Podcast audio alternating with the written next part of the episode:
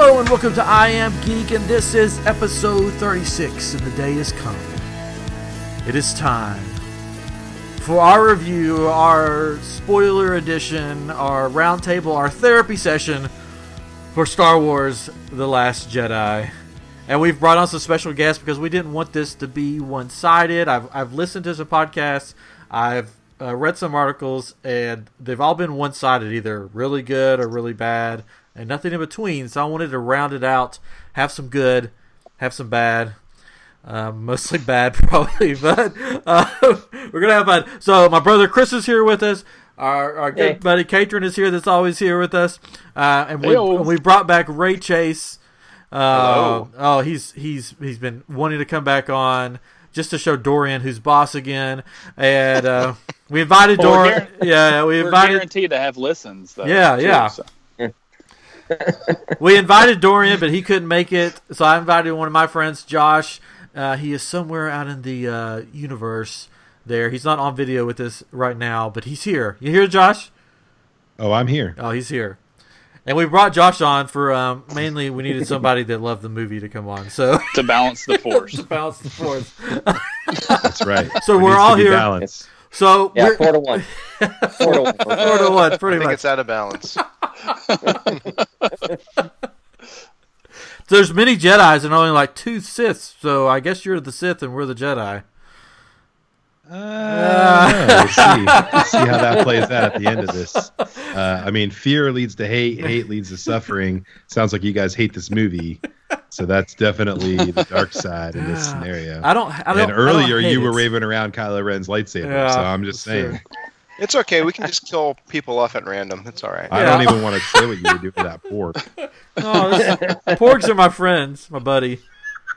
Anyways, uh, so we're gonna start the um, the podcast sort of spoiler free, and then we'll jump into spoilers. But we're just gonna basically go around and give our initial um, thoughts on it without giving anything away, and then we're just gonna dive into it.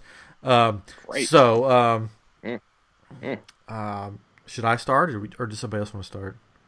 I think you should start. I'll start. Yeah, go right ahead. All You're, you you can you're just radiating the, the Yeah. anger. Okay, I need to get so it out. um, Let it all out. I will, I will- Yeah, just let it go, I'm- man. Let if- it go. If you haven't if you haven't uh, figured it out by now, I'm a huge Star Wars fan all my life. What? No. the room I'm sitting in right now is full of Star Wars stuff. Uh, even a Last Jedi poster that may not be there much longer. We'll see. Um, but I was so excited about uh, this movie, and uh, especially uh, my brother and I, um Chris, he's he's on here. Uh, that's the only brother I have that I, that I know of. Um, we went to Star Wars Celebration. Yeah, we went to Star Wars Celebration this last Easter weekend. Um, and had a, had a great time. Mhm. Rian Johnson was there, uh, mixing mixing it up with everybody, basically saying how uh, he's a super fan. He's doing this for the fans, and blah blah blah, and everybody was just saying, you know, bowing down to him, basically saying, "Oh, we can't wait to see what you do," and blah blah blah blah.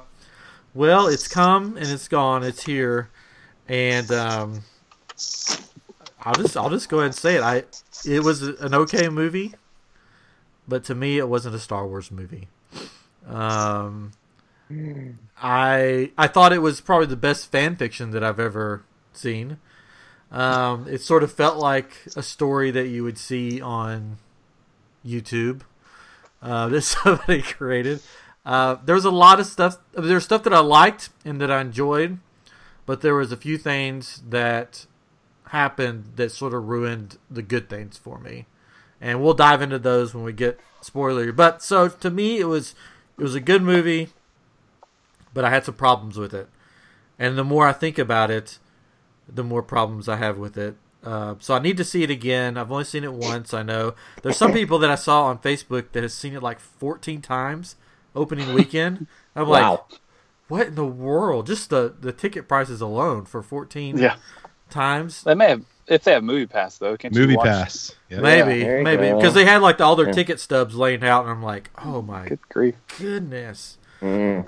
But yeah, if they have movie passing, that that makes it work for them. But I saw one guy post that he had seen Rogue One 119 times in theaters. and that he had, he was he was already on a track to, to do that again for this one. He financed the whole movie.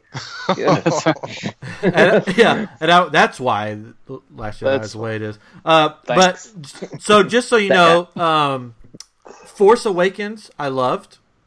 So I don't want you. I don't want to seem like one of those haters that every time a new Star Wars movie comes out, I'm just like, ah, it's not, it's not my Star Wars.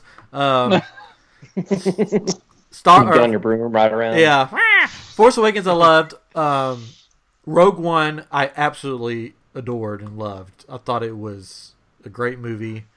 Um, I thought it was, I, I, it was great. I loved it. And that scene with Vader, oh, you know, I could watch that scene over and over again. Um, they just did a good job bringing Vader into that movie without like cramming them down your throat. It was just like it just led right into A New Hope or Star Wars, as we want to call it. Um, so yeah, so I'm not a Star Wars troll or hater that's just gonna hate on anything new. Um, but I've loved everything that's come out so far. Even Star Wars Rebels. I don't know if you guys watched that. I love Rebels. It's uh, it's a great animated series. Um, so there you go. That's my little tidbit. Whoever wants to jump in, just raise a finger or a hand or whatever, or just start talking. Ray. Ray, You're on, right? Ray's got a, Ray's got a finger. I raised my magical finger. Um, yeah, so uh, I didn't hate it and I didn't love it. Um, I avoided all the trailers. I tried. I watched the very first one that came out. There was like a maybe it was the teaser. I'm not sure. Um, but uh, avoided everything. Uh, trailer or, or TV spot related to it. And basically, I mean, my feeling with the movie was I felt like there was a lot of wasted potential. I felt like there was a lot of characters that really. There's three at least that you could take out of the movie, and it absolutely doesn't change the outcome in any way. Um, I felt like some characters were. Um, killed off uh, that we had never really spent a whole lot of time with, um, which it, it kind of felt like why did you even bring this character back at this point in the movie if they were going to be eliminated that quickly? I just kind of felt like you know there were pe- people uh, have uh, you know Star Wars problems with with the with the film. Um, you know, oh, it, it goes against canon or, or this and that and the other, and and most of my problems had just had to do with it as a as a movie and the way it was structured. I just kind of felt like um, I got really bored in the middle. I thought the beginning was awesome, and I thought the ending was pretty awesome, and then the bit in the middle, I I just kind of stopped caring, and I was just like, "What are we doing? Why are we doing these things?" and why are these characters i, I felt like character development um, on some of the characters that we get introduced to in force awakens they kind of put the brakes on. I kind of felt like Rian Johnson was very interested in uh, in certain characters certain force ability characters and not so interested in other characters so he he sort of put them off on useless little tasks while he focused on the things that he was more interested in. So that was kind of my takeaway. I mean i, I was kind of disappointed when it was over and I guess throughout the week I've been, uh, you know, a little angry, uh, just just because I felt like, oh, there could have been so many better ways to handle this or handle that, or to introduce this character, or, or to deal with that character, or to, or to move these characters along. And I kind of felt like um, uh, there were characters that I really enjoyed in the first film that were new, that I felt I, I just didn't really see them advancing uh, in this film, which I it just makes me wonder what is their journey because I felt like the the pause button got hit on uh, on several on several people's. So um, and as much as uh, Force Awakens, I felt uh, got compared to A New Hope, I felt like there was just a lot of Empire um, direct lifts uh, that were used in this movie, uh, as well as some stuff from Return of the Jedi. So when people were saying that you know that it's bold and stunning and new and visionary, i I just I wasn't seeing it. It felt it felt very sort of uh, contrived to me. So. But um, but there's some really cool stuff in it. I mean, Oh, yeah. there's there's definitely some awesome stuff in it, um, and uh, and those will be the moments when I see it again that I'll be waiting for because that's that's kind of how it was when I was viewing it when we, we would go into these side stories I was just kind of waiting for us to get back to the cool story It's like any minute, any minute we're gonna cut back. oh, there we go. Awesome. Yay. Oh no, now we're back with them again. Okay. So, Them. yeah. Nice. Nice. Well, I'll go next. Okay. I, uh, All right. Yeah, I, I, and mostly because I, I think I'm on the same page with Ray. I, most of my things are nitpicky things about the movie as a movie, you know, and it there, it was, it felt like it would is never going to end because you have all of these different things that are happening, and all this is like, what, what, what, what's, what's going on over here? What, and just thing after thing, and there's all this stuff. I don't know. It's just not so much Star Wars issues with it uh, as it is just as a movie. It's just like what? Uh, why'd they do this or that? But um, I I think I need to watch it again just to to take in some more things because you there was a lot going on and you can kind of concentrate. It's like okay, I saw this happen on this side of the screen. Let me look over here and look at this, you know, or just different things like that. But because everybody that's uh, not everybody, a lot of people have said that that they didn't like it so much the first time. They they liked it a little bit more when they watch it the next time. But I don't know. This, I think the same things that bothered me about uh, about the first time are still going to bother me. Uh, but uh, uh, so yeah, that's that's kind of my initial take on this. So there you go. There you go. Next. Yeah, there we go. Next, uh, should, should we have someone who liked it talk? Sure, I'll talk. Um, well, thank first of all, thanks for uh, having me on the show. I'm excited Hey, to. Yeah. Thanks for to being. here. come and Glad you're here. Nice to meet uh, correct you in everything that you think about this movie. Wow. Uh, because. Uh, so uh, you know the first time i saw the film uh, we saw it a thursday night with a bunch of friends and uh, i walked out of the theater not sure how i felt i try not to make a determination in the first couple minutes after i see a film. That's what everyone wants to do right? You walk out of the theater you stand in the parking lot you have that parking lot talk uh, outside the theater and that's a lot of times where you determine whether or not you like the film. Uh, not really necessarily in the movie. It's usually there that you make that determination. So with the group of friends that I go see Star Wars movies with, we have a rule: we don't talk about it. So we walk out of the theater, we get in the car, we go home, and we go see it again the next morning, and then after that we have our conversation. And I think that really helps us to not um, get each other down or not to uh, influence the other person, the other people in the group's uh, thoughts, and then really be able to have a, a a good conversation afterwards after really thinking it through. I don't think any of you guys saw the movie more than once, right? no not yet. Okay, so I've seen it three times. Um, I saw it the first night, the next morning, and then that Sunday night I went and saw it again by myself.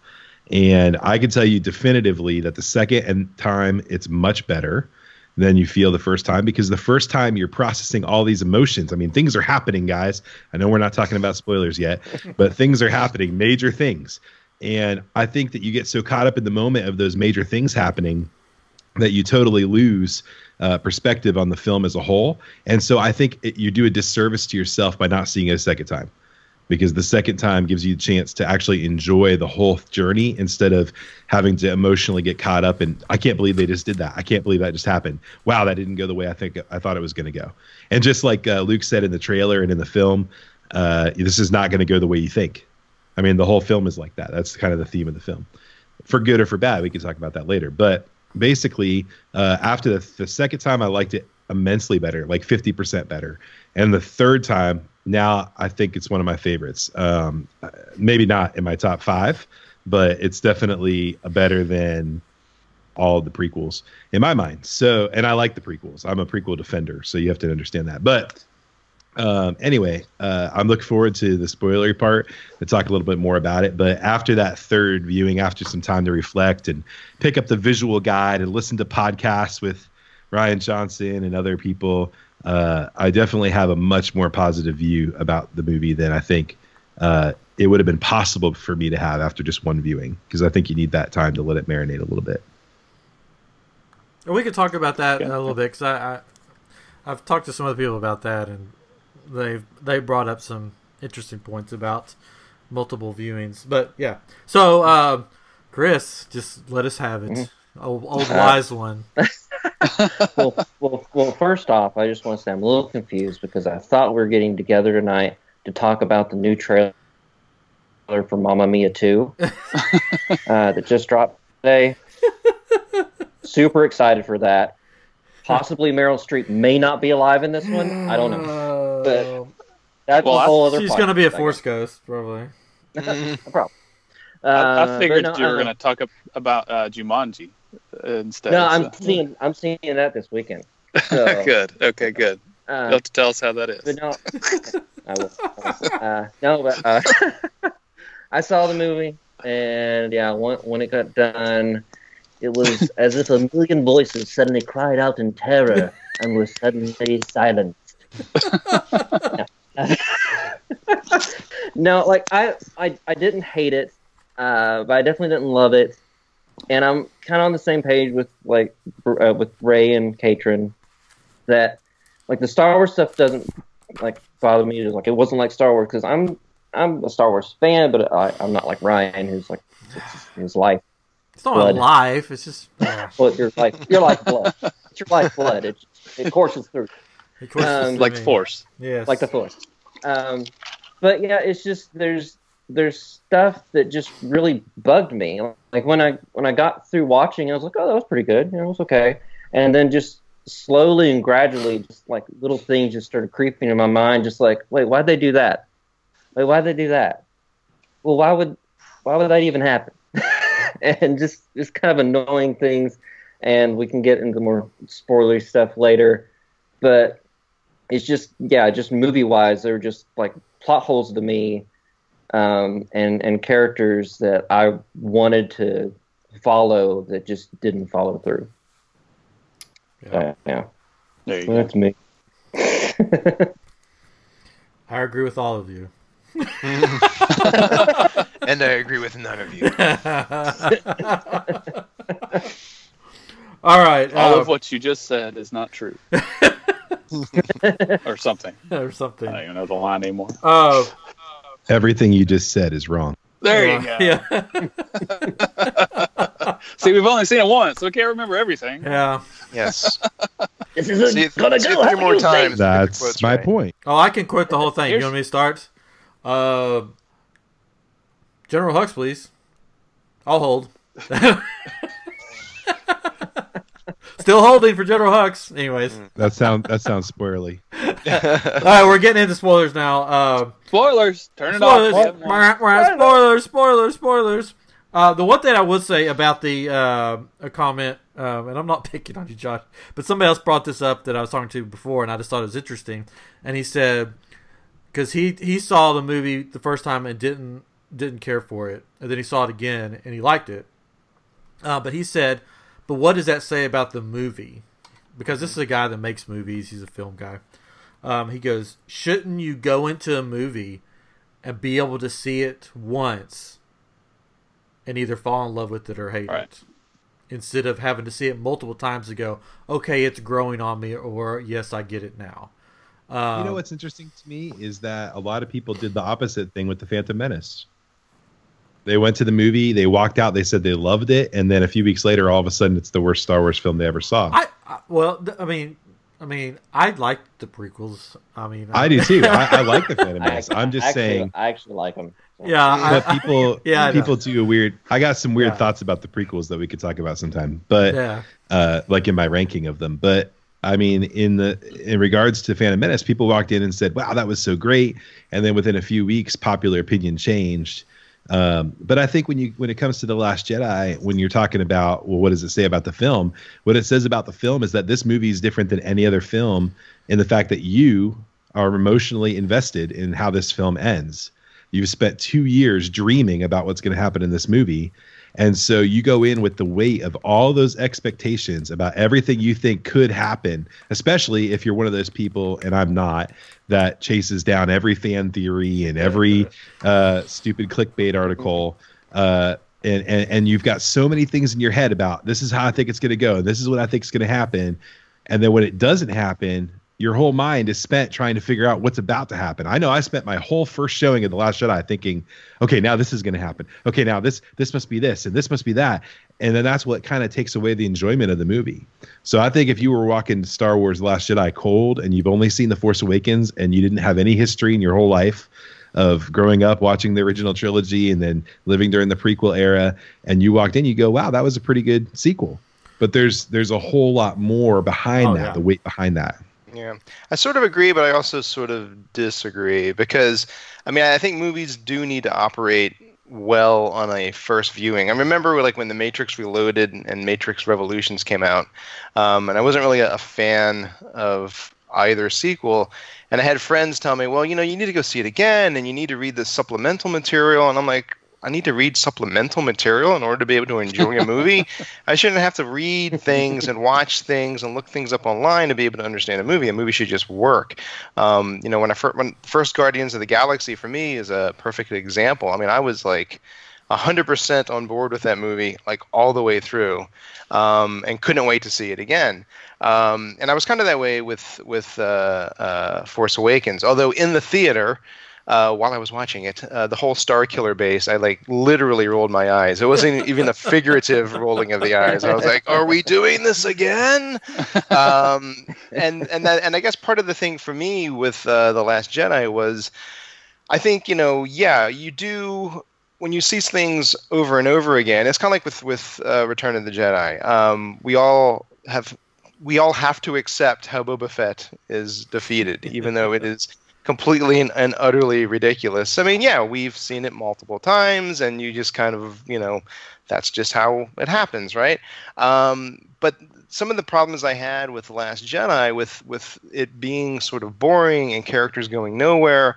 Um, now that we're getting spoilery, uh, Finn, Rose, DJ, you could take them out of the movie, and the movie has n- not changed at all. It's like the same outcome, and I feel like their characters had great potential to you know grow and go places, but I feel like they sort of kind of did not. So if I see it again, sure, I'm, I know what's going to happen, uh, and I'm going to accept that this is what they're going to do in the Last Jedi. But I don't know that it's going to make me enjoy it anymore. It's just going to make me know that okay, this is where I can go to the bathroom because nothing's really going to happen here.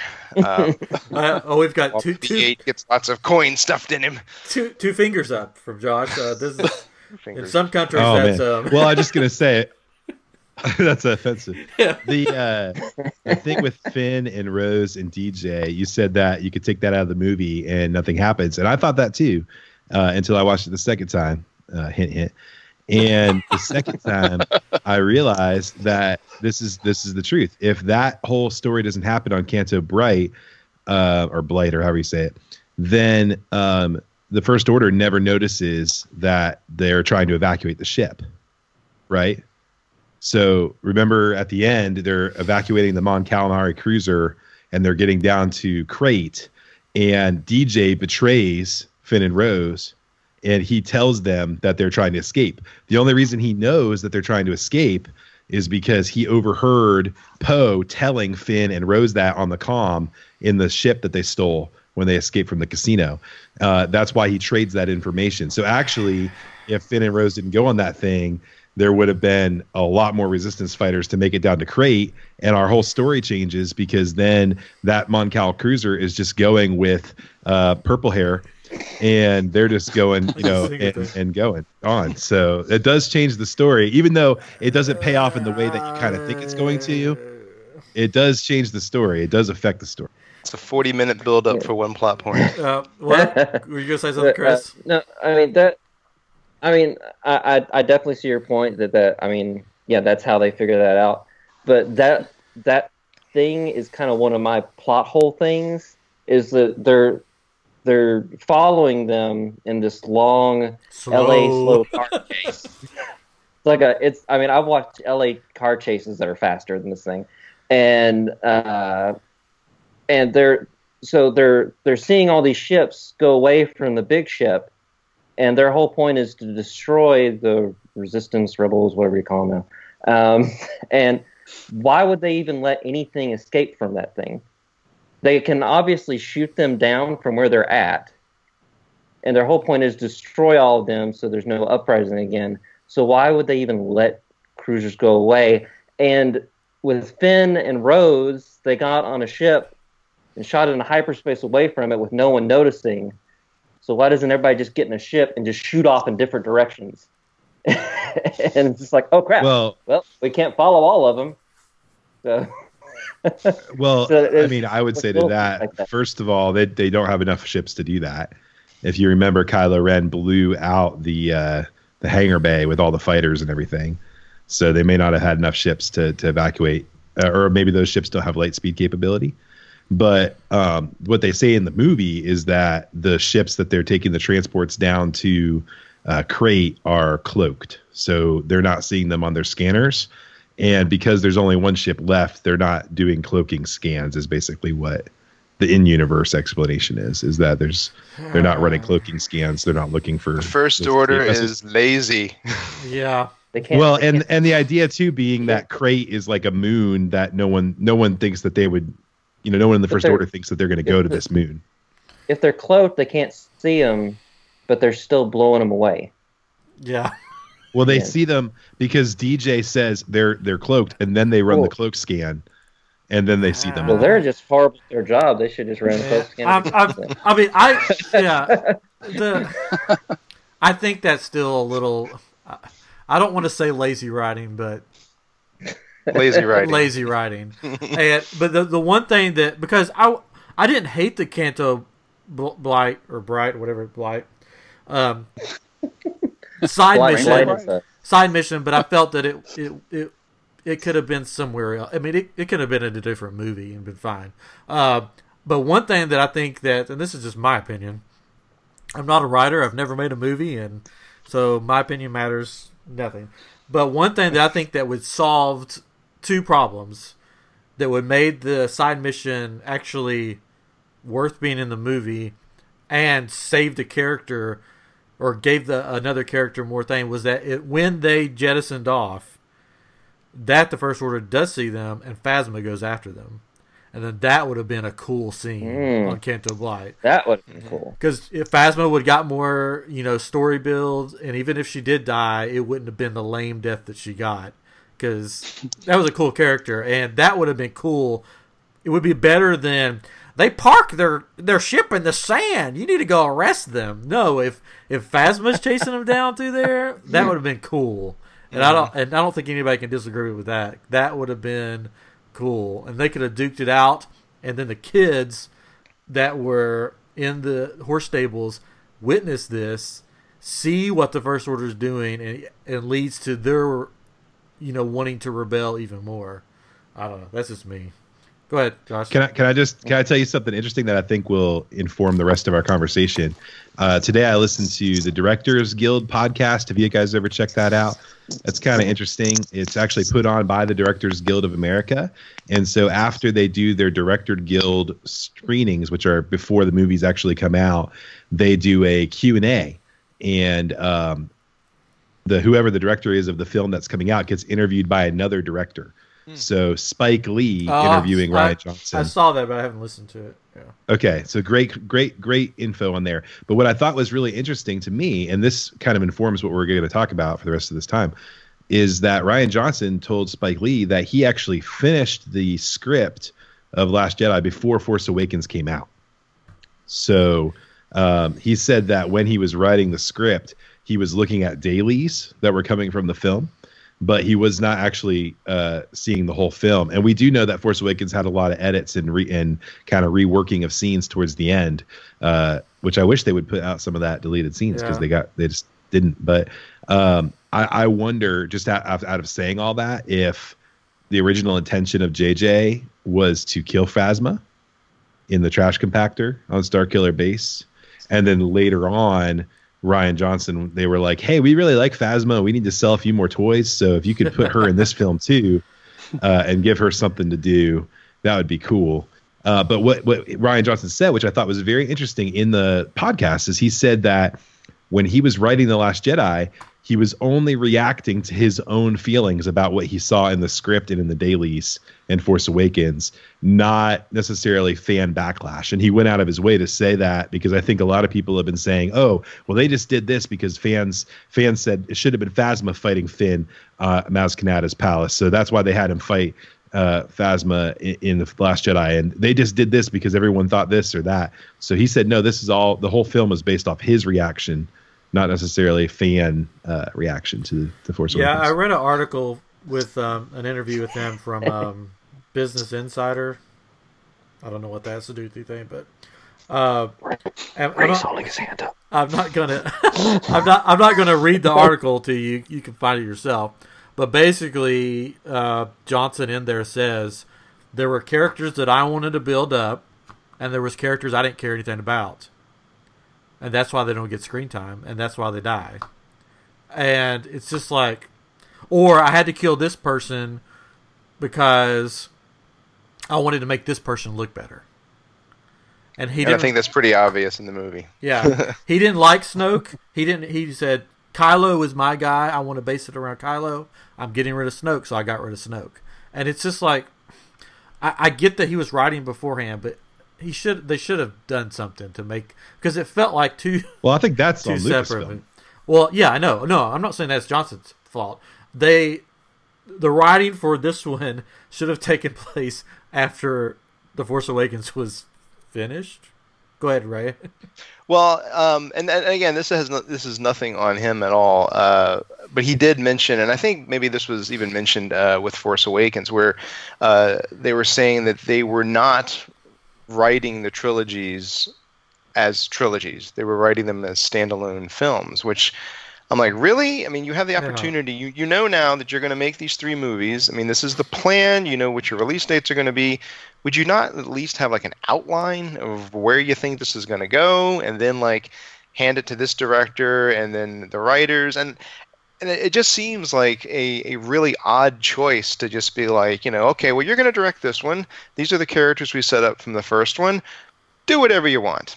And, you know, and then the next guy has to pick it up. And all right, well, now this is what I've been left with. So I, it just seems like a really oddball way when you know that you're going to do three films to not, you know, have a discussion and, and kind of figure out ahead of time so that the directors, uh, the writers kind of know what the overall journey is for the characters. So, so it feels like it's all joined together. It feels like it's a chapter in a book and not a disjointed sort of uh, uh, vision that uh, that you know an individual or a couple of individuals have uh, for the movie, which is again not on you know Rian Johnson Yeah. or J.J. Abrams, but you know whoever's making those calls at Lucasfilm. It's just very, very strange to me.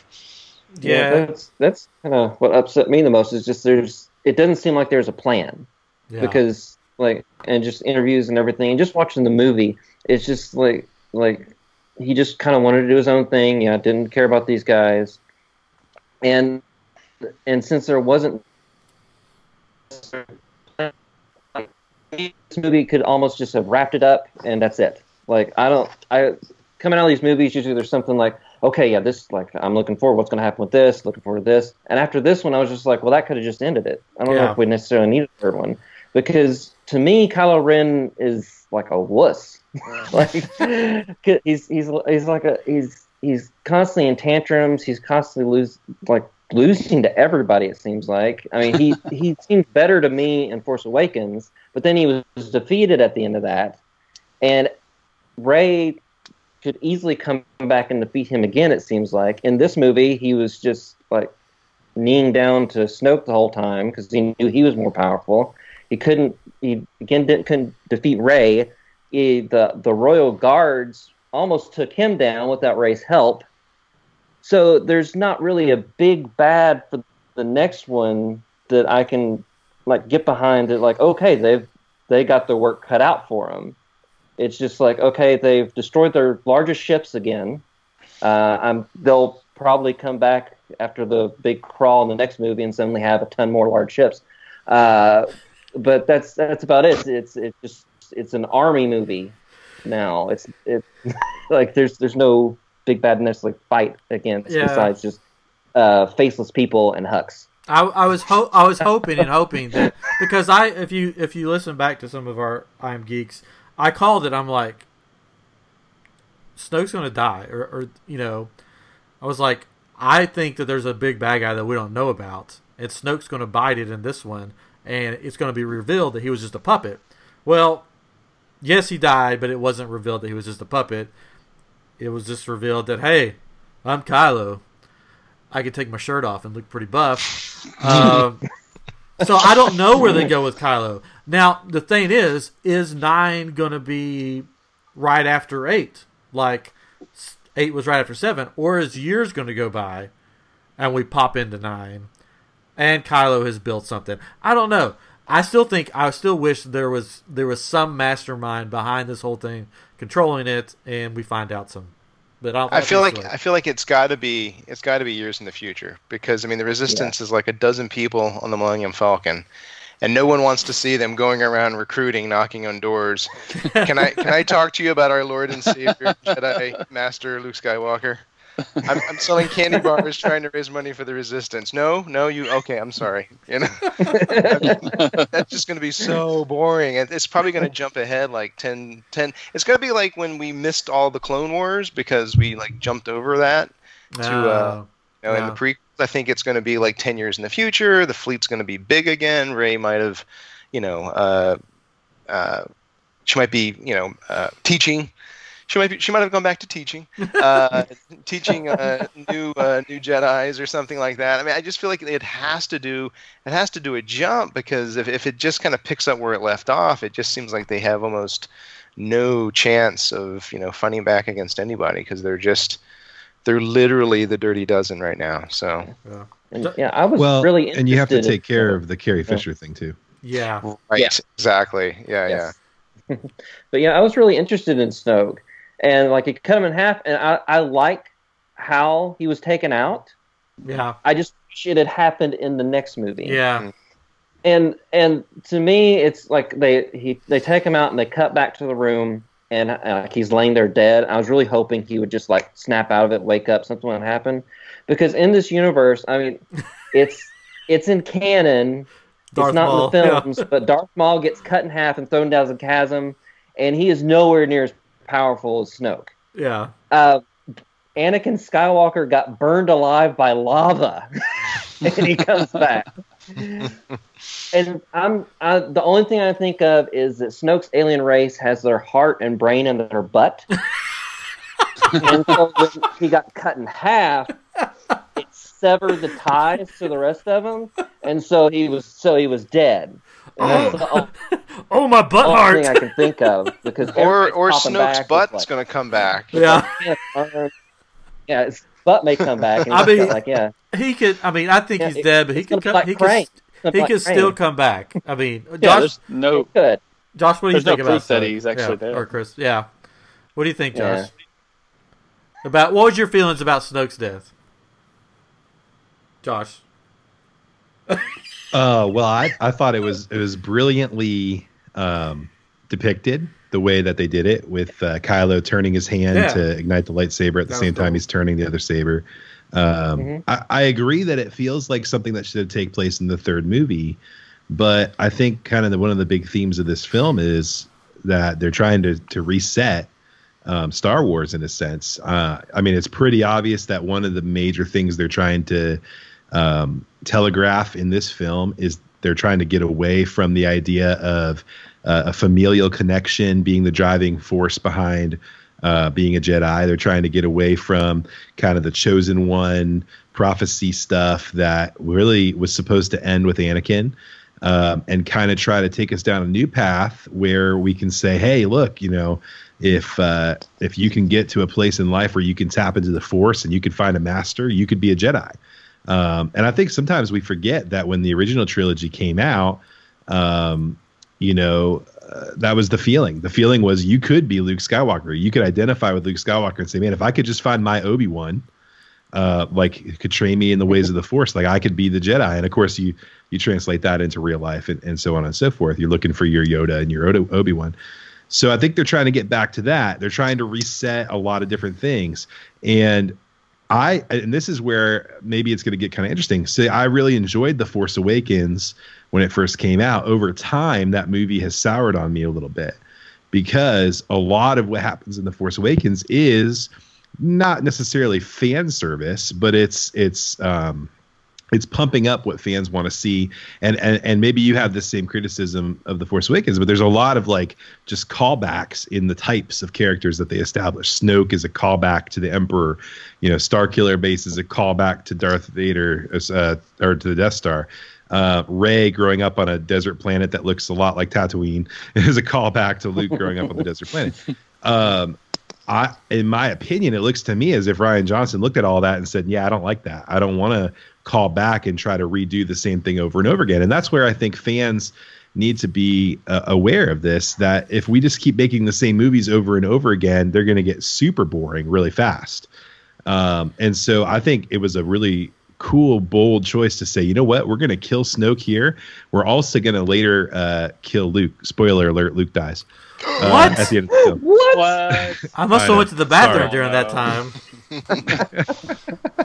Um, so like, so the two big guys, like the the Master of Darkness that's trained Kylo Ren, the Master of the Light side who kind of maybe sort of a little bit trained Rey, but not really. They're both dead. Like they're gone at the end of this film, and now you're left with um, Rey and Kylo, and, and and I do think there's going to be a time jump in the next film, and and I think we'll come in a few years later. I think they're going to have to deal with Carrie Fisher's passing in the crawl uh, in Episode Nine, and then get into the next film. But um, I kind of like that that it, that it says, hey, look, we don't need to have those old tropes of what the original trilogy had, and even the prequel trilogy. We're gonna say it's just these two people, it's these two new characters, and that's where Star Wars needs to get if it wants to go forward. Do I would I like to see Mark Hamill in the next film? Yeah, I love Luke Skywalker. I would love to see more and more and more of Luke Skywalker. I'd like to see him come back to being that Jedi Master that we all kind of wanted him to be. Uh, but I do think that you have to get some of this stuff done. And, and Kylo kind of almost is talking to the audience when he has that line where he says, um, you know, forget the past, kill it if you have to. Right? He's kind of talking to us in a sense, of saying like we need to get away from trying to remake movies that we loved and try to make new movies. That was Rian Johnson talking to us through Kylo. Uh, No, I'm. s- I mean, Yeah, no, no, I serious. get, yeah, I get it. But But my my thing was that I I wanted this trilogy to be the wrap up of the Skywalker saga, not the, and then the next trilogy that's been announced be that whole new world or that whole new hmm. thing. Because I wanted it to be because when I watch the Force Awakens and people say, oh, they're just adding you know they're just putting a new emperor and a new this and a new this. For me personally what i got out of that was like the age old saying history repeats itself history was repeating itself because there was stuff that was unanswered there was stuff that didn't happen that should have taken place and and the uh, the rebels the rebellion didn't do what they were supposed to do which now is why there is the first order and why there is now the resistance. And I wanted it to be that come clear that history is going to repeat itself, and just like the bad stuff's going to happen, the good stuff is going to arise. And it was arising in Rey, and it was arising in Poe and Finn. And I wanted, I almost wanted, which who cares? I mean, I'm just a guy. I wanted it to be sort of like Rebels, um, where if you watch Rebels, they'll have people come in, like they'll have Leia come in, or they'll have people. I wanted it to be the old characters coming in, but more uh, supporting roles, guiding these characters along into this new path.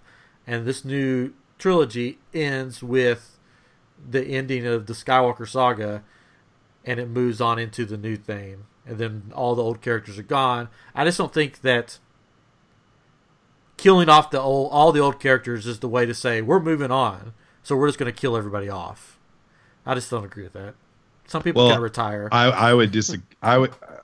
I would disagree with you in the sense that it is still the continuation of the Skywalker saga because Ben hmm. Solo is a Skywalker, well, even though his last name's That's not Skywalker. he is, but So I meant- he- I sort know, of meant the- this is really his story. I meant sort of the Luke Leia Skywalker saga.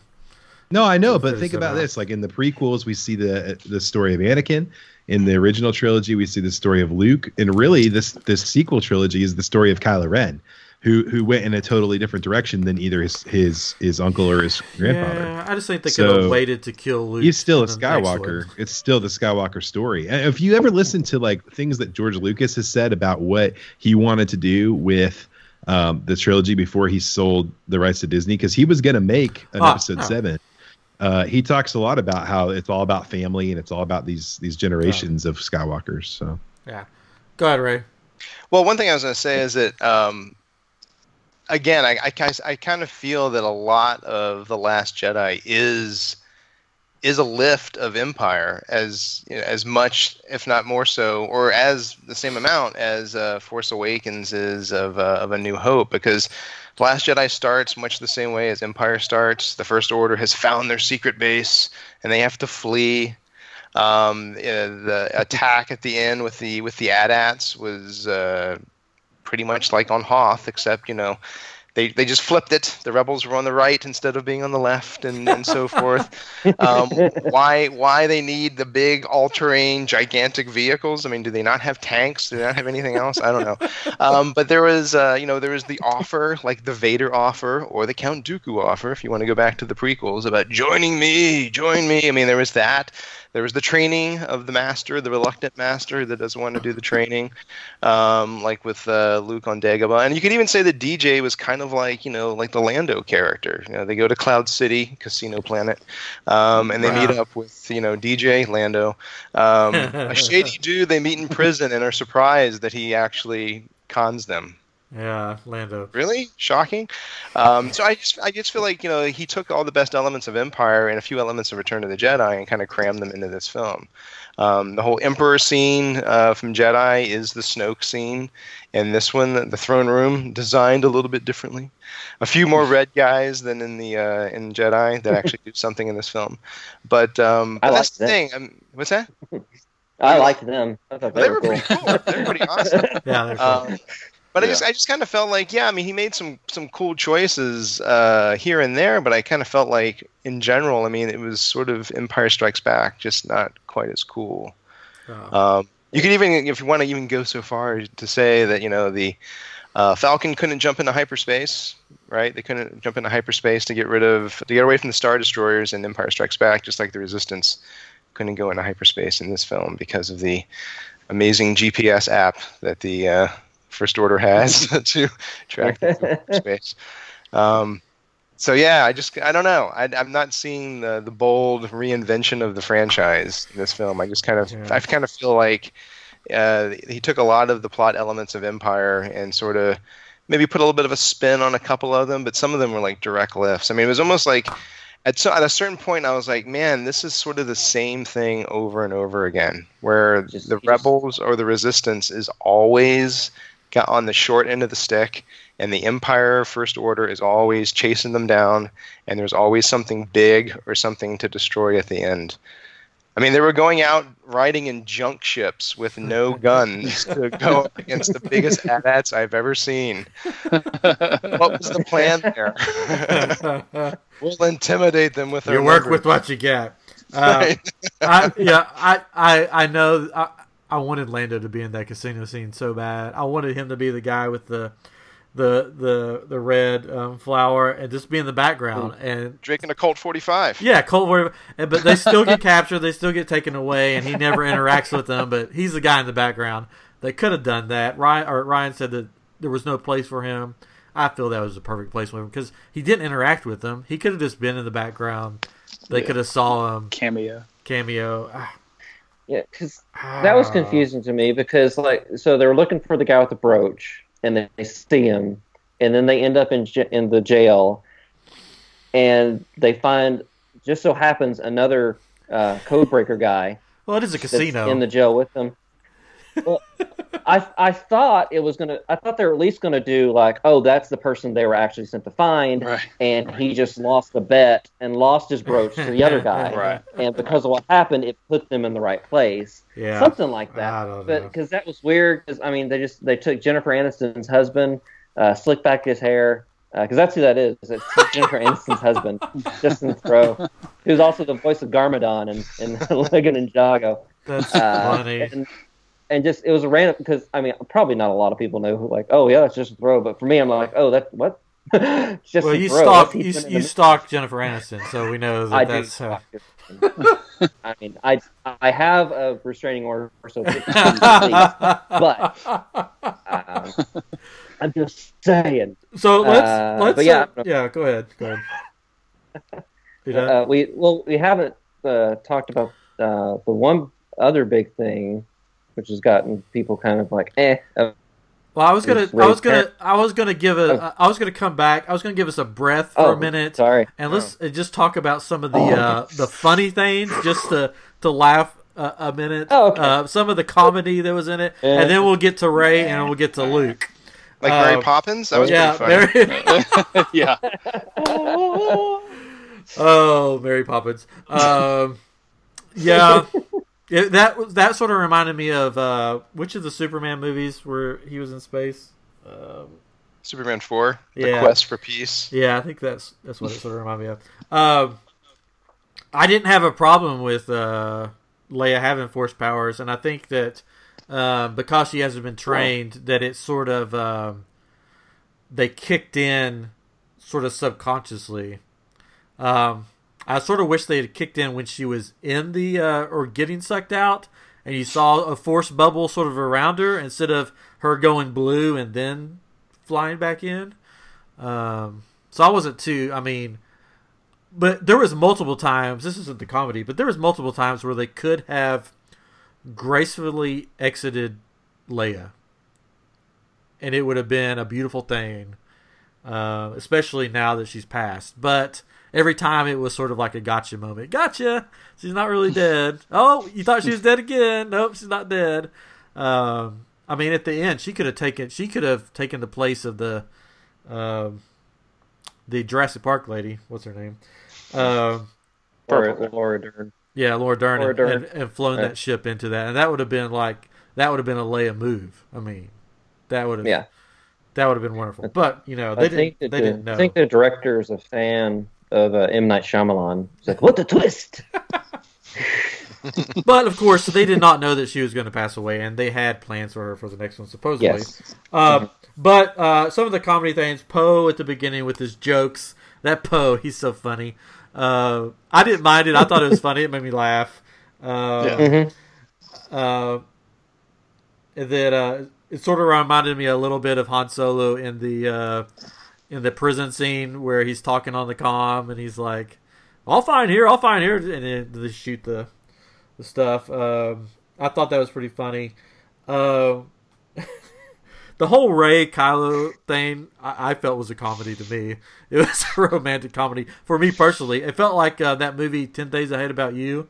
Um, where it's got Heath Ledger and what's her name, sort of like you know bickering back and forth. Julia Stiles. Yeah, I called it the tenth, especially the. Uh, oh, could you put a shirt on or a towel? You know, see, Yeah. I was like, this is like nineties uh, Yeah. teen It was kind of, I was was kind of talking what, what, what was that scene for? Who was that for? Well, I, I read Uh, I read that it's actually for it's so which they could have done this in a million ways and they picked the stupidest way to do it. It was so that you realized that she could see him, not just hear him. Which is like Okay. which Well, supposedly uh, sits up the Luke is is is able to be seen places. Go ahead, Catron. I read uh, also that it was to show that he actually was tough, a tough guy. oh yeah, it's like because he had muscles. but that one one part though that also set up the Luke thing was when he had he, you could see the raindrops on his glove, and you knew that Mhm. oh you hmm. can actually interact with somebody that's on that. So oh that oh that's Yeah. why the lightsaber killed him. You know all this stuff. And- Spoiler. And I was, ta- I was talking to Ray earlier, but it's because you come to find out that Snoke has been connecting them. Yeah, And so, like, Snoke specifically picked that moment in time when he didn't have a shirt on for them to interact. So it was like he was like pimping them wants them out a little bit. yeah. It's like it's like, hey, see my boy here? Yeah. you know you want this. Come, come, come on over.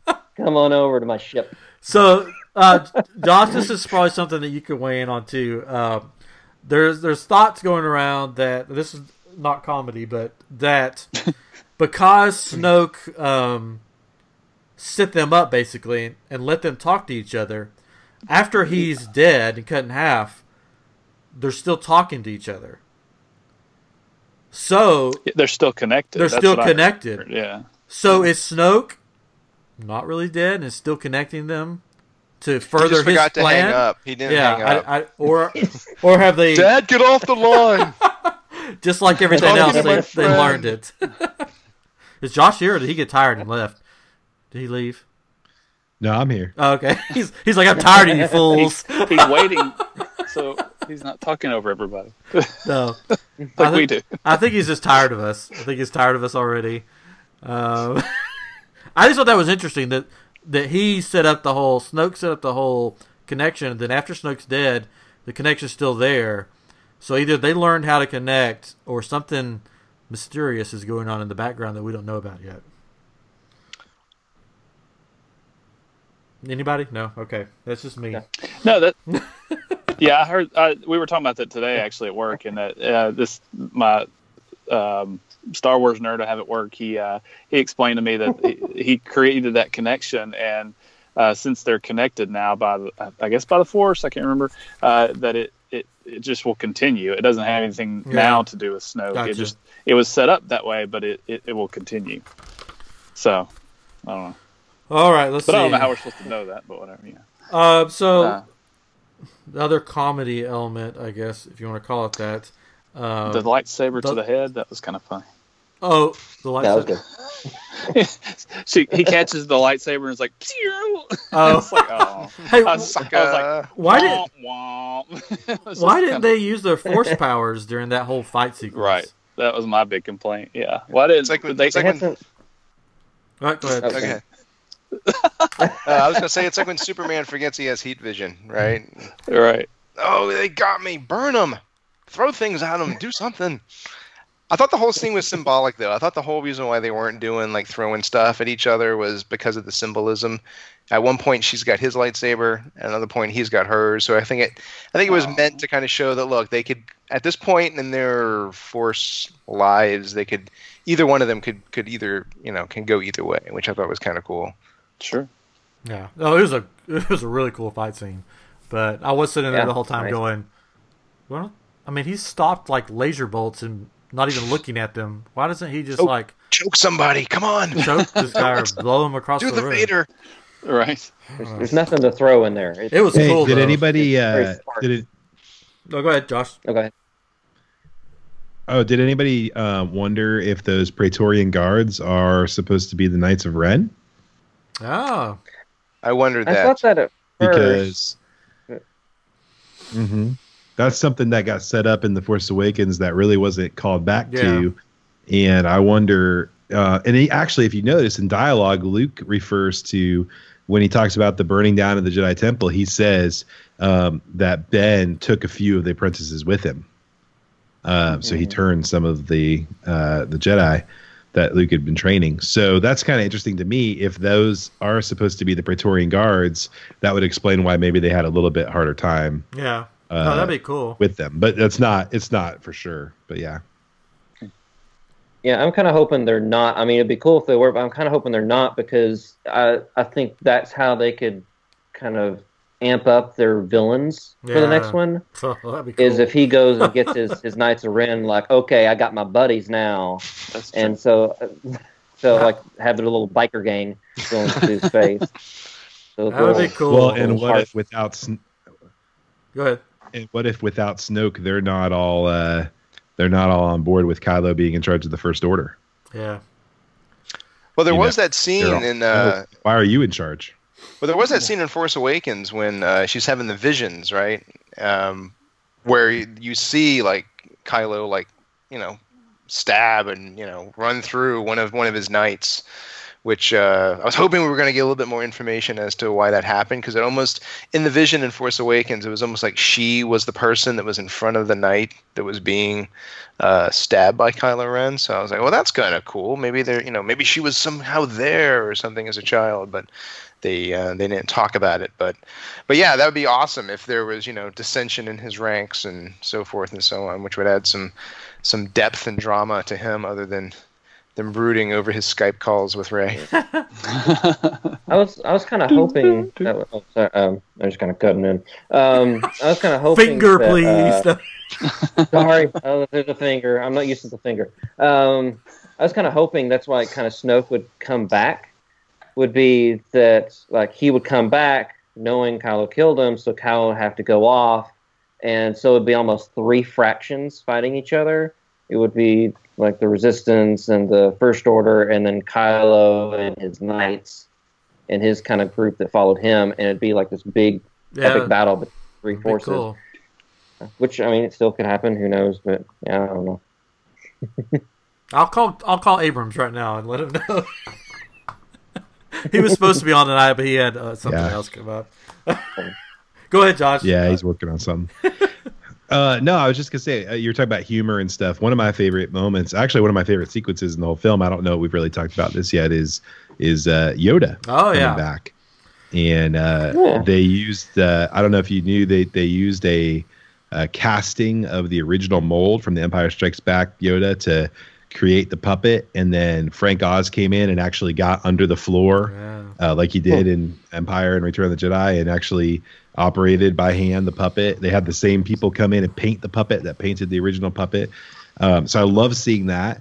And um, Rian Johnson said in that podcast that I was telling you about the Directors Guild one that they didn't do any CGI on the puppet at all, except to do the blue glow. Yeah. yeah. So it's all it's all puppet. Cool. Um, but one of my favorite parts is when he does the Empire laugh, the crazy Yoda laugh, and and he throws It's almost Scooby Doo. yeah, when he throws the light, the lightning bolt comes down because because Luke says, you know, Luke does the whole, hey, I'm gonna burn this whole thing down. Like I've had enough of this, and uh, and Yoda's like, okay, let me do that for you, yeah. and just throws the lightning bolt. Um, it does that. I love that Empire laugh. I just love it, and I love him calling him young Skywalker. yeah.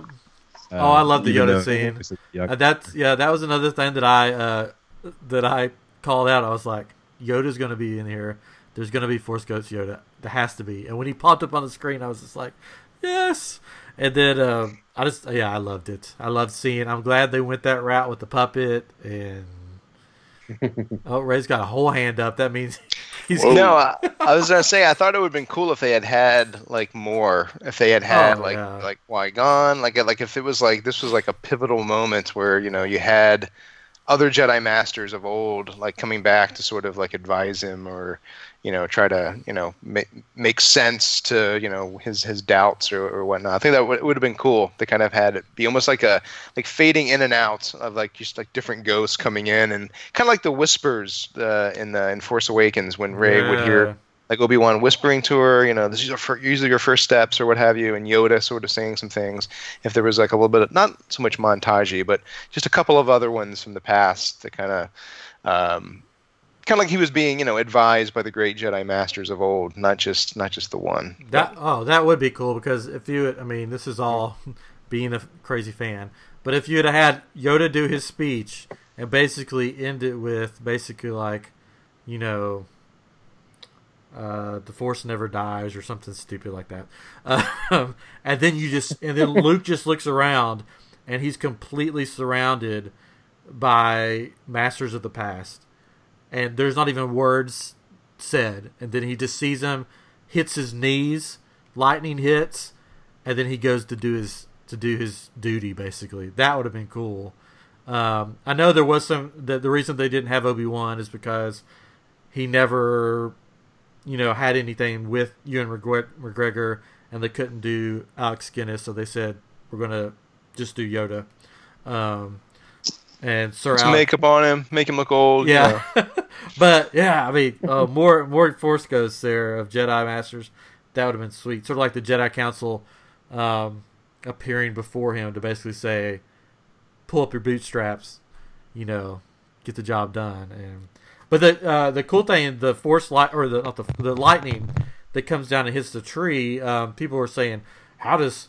Oh, sorry. I, I, I'll I'll finish and then it's you, Josh. Um, like this is another new force power that we didn't know about. Um, but if you watch Rebels, um, it is in Rebels. The the Bendu or Mhm. whatever his creature the, the guy's name is, I forget his name. He becomes he yeah he becomes a, uh, the storm and basically rains down lightning. And so I thought that was cool when he started raining down lightning. So I, like have to that. watch the supplemental materials. which that sup- that material though is worth it. That's a really good Yeah, that's a good series. show. Yeah. Yeah. Um, so, so I think when, you, when you're talking about the Jedi and stuff, though, at the end there, Hold on, hold on, hold on, uh, hold on, hold on. Uh, we got some. Was that feedback just on my end? yeah, I heard some. No, I heard it too. We couldn't hear you. It just sounded like a robot. it was a Uh, disturbance in the force. All right, all right. Still, Oh, still, still still there. there. It may be your mic. I'm here. I'm here. Can you hear me? I can, we can hear you, but it's like uh, It's Check, fuzzy check. and Try that. Try that. digital. fuzzy and digital. Yeah. Any better? Any better? I'll just wait it out. Wait it out. You guys talk. It's echoey too. Wonder what happened. That was weird. This Oh, happened yeah. all of a That was sudden. Yeah. That's weird. That's weird. It's like Is it Still, close still to it? echoey here. um, I'm trying to think what you might be able to Yeah. do. Could try unplugging it and plugging it back in. I think you turned on his Kylo Ren voice modulator. That's right. Take off that helmet. See if you get it fixed, Josh, and they come right back. Good stuff. stuff. Yeah, it's still Is that there. better? Is better? Nah. yeah, it's still staticky. Really? Yeah. Really weird. Uh, you know, I thought that was kind of funny though in, in the movie when uh, he's talking to Snoke and he's like, "Take off that helmet, that stupid helmet," you know. And it's like, because I was sitting there thinking, I was like, I can't understand a word he's saying right now. like it's so bad. It, it's it's like. I'm so glad Snoke said that. Take off the helmet so now we can understand you. it was- That's why Snoke was in the movie. Yeah. So get, Is that any better, guys? Yeah, there you Yeah, go. yeah. There you go. Perfect. All right. All right. I, I unplugged it and plugged it back in. Oh, So, uh, what I was getting ready to say though is is is Luke wrong? I mean, is it time for the Jedi to end when he says that? Because you know Yoda shows up and basically tells him, "Yeah, I mean, it is time for the the Jedi in the form that they were in." I love that callback to the prequels when uh, Luke says the Jedi at the height of their power allow, allowed Darth Sidious to rise and and all that stuff. Obviously, he has an understanding of that. I thought it was really interesting because in the beginning of the film, we're told that, or basically, it's implied that Luke's cut himself off from the Force. Then he has that moment where he walks walks out to the rock and he puts his hands on the rock, which I don't know what the significance of the rock is, but he puts his hands on the rock and. uh uh, can you smell what the rock is cooking? But anyway, he puts, his hands on the rock, and uh, and uh, then you know Leia says Luke and all that. Um, so he's opening himself up, back, back up to the Force. My question is, has he been communing with Yoda and Obi Wan and Anakin uh, up until this point, and now that he's reopened himself to the Force, Yoda can appear to him again, or has he not seen Yoda since Endor? Uh, which is an interesting question. But when they're, I, I'm wondering who told him that story about Darth Sidious because only a handful of Jedi were there. Uh, so I, I would imagine it's Yoda. But anyway, all that to say, uh, I thought it was pretty interesting that Yoda basically agrees with him, burns the temple down, um, says you don't need those books. Though, did you notice that Rey kept the books? Oh yeah, the books are already Uh, so gone. the Yeah. end of the- Yeah. at the end of Yoda probably already knew that. Yeah, so Little thief. I'm sure he did. yeah. But uh but yeah so um but it's interesting that yoda kind of seems to agree with luke's supposition that the jedi need to end and then he he gives him that beautiful line about your eyes are still always on the horizon never right what's right in front of you and he hits him with the cane in the nose but um i love that whole scene and I and I think Yoda's basically giving his approval to Luke. Yeah, you're right. The Jedi as it is now need to end, and and so it's just interesting because it, it seems like he agrees with what Luke's saying. Well, yeah, just a thought on what you said um, about when he may have cut himself off. It seems like to me like he he probably had spoken to him before, but what what made him cut himself off was what he did to Kylo. So he probably had communed with them before that, so he could have learned stories from what had happened before. Um, Yoda could have told him about Darth Sidious and everything. But then once like that thing with Kylo happened, that's when he cut himself off and flew off into space and kind of hit himself. Even though he left like two pieces of a map on how to find him.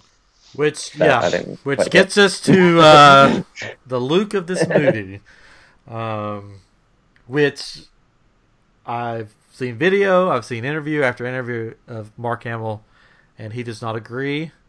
When he read the script, he said, "This is not my Luke. This is not Luke," um, and it just that was my problem with the movie. Everything else, I was like, "Yeah, okay," but I know thirty years have passed, but how can he go from this is the most evil man in the universe, Darth Vader, but I see good in him and I'm going to fight for him to this kid is just learning, but I see darkness in him, so I'm going to kill him. How does that happen?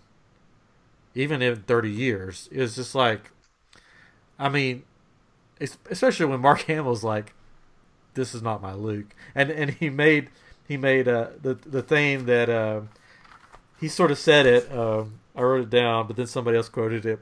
You either die as Luke Skywalker or you live long enough to become Jake Skywalker. Um, and so he's like, "This isn't Luke Skywalker. This is Jake Skywalker." Um, so I don't know. I mean, I I get it. He's it, it, it made the story move in the direction that they wanted to, but I think he could have been that maybe. Like when I saw him as a hermit, and I saw him, I laughed even when he threw the, the lightsaber over his shoulder, and I was like, okay, he's like this, but by the end of the movie, we're gonna have our Luke back, and he's gonna be in the next one. But that didn't happen. He sort of came back a little bit, but not really, and then he died. Um, go ahead. Josh. Well, I think the fight scene between him and Kylo at the end is is supposed to be that payoff and, until you know that he's not really there. Yeah. Spoiler alert. but uh, what? What? I, I agree. I agree that Luke could have come back for episode nine and, and had the re. I think it would have been a cool thing to not have him disappear uh, after that fight, and then have him come back in episode nine to actually leave the island and have that final confrontation Yeah.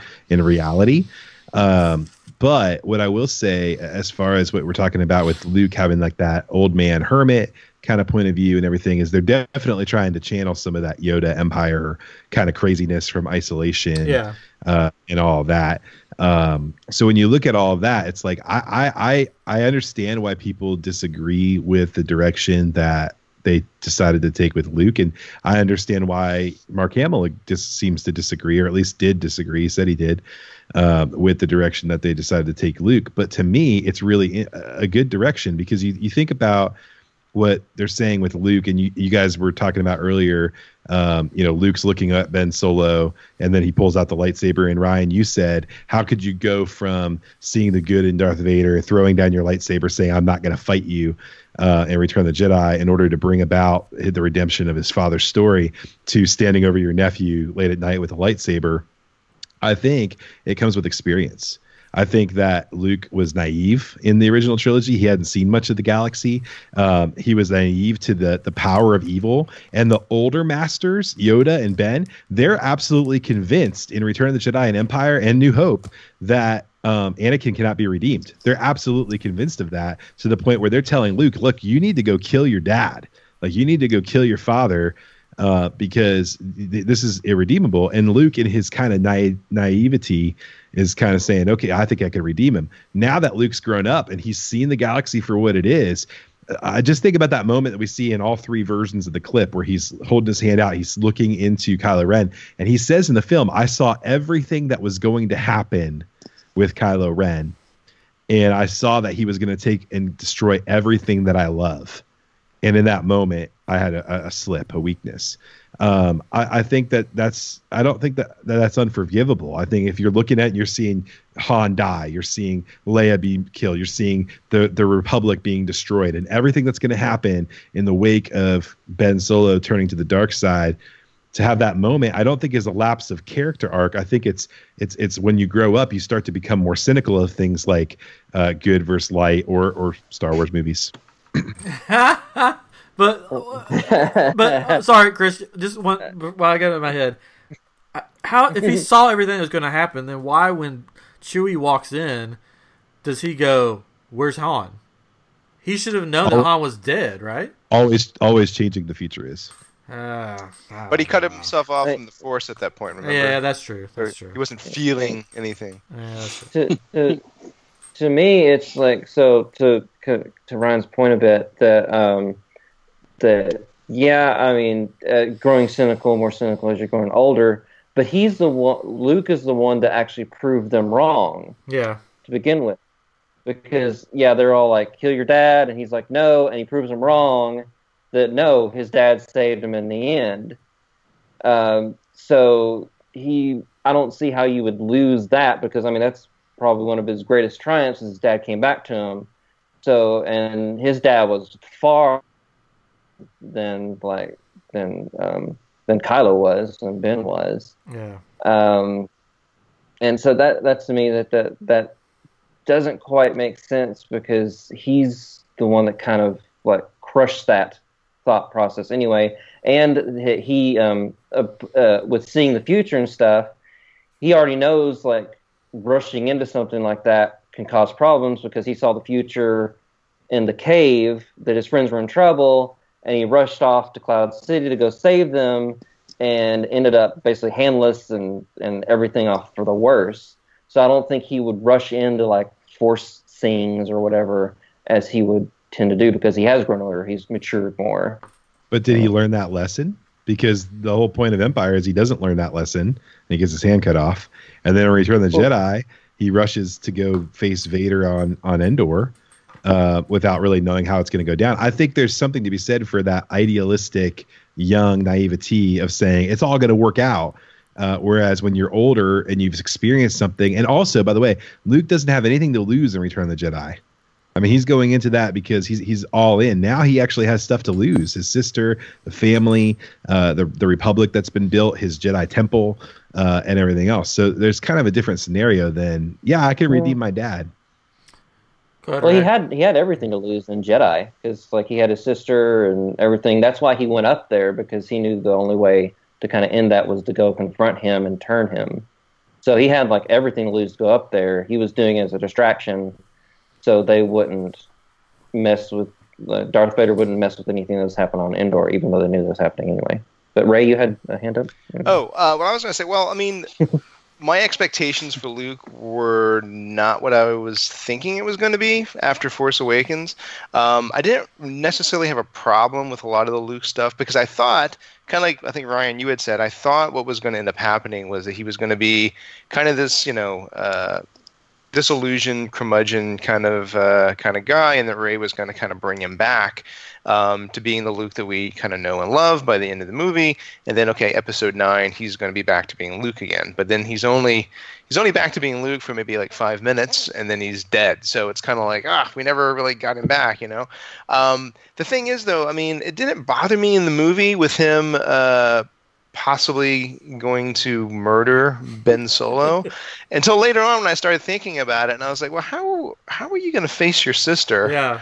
You know, it's like, well, you know, Leia, you sent him to me because you thought I could help with the darkness. I got a little freaked and I killed him. Li- Life Day, life, the life Day dinner sauce. dinner would not have been good.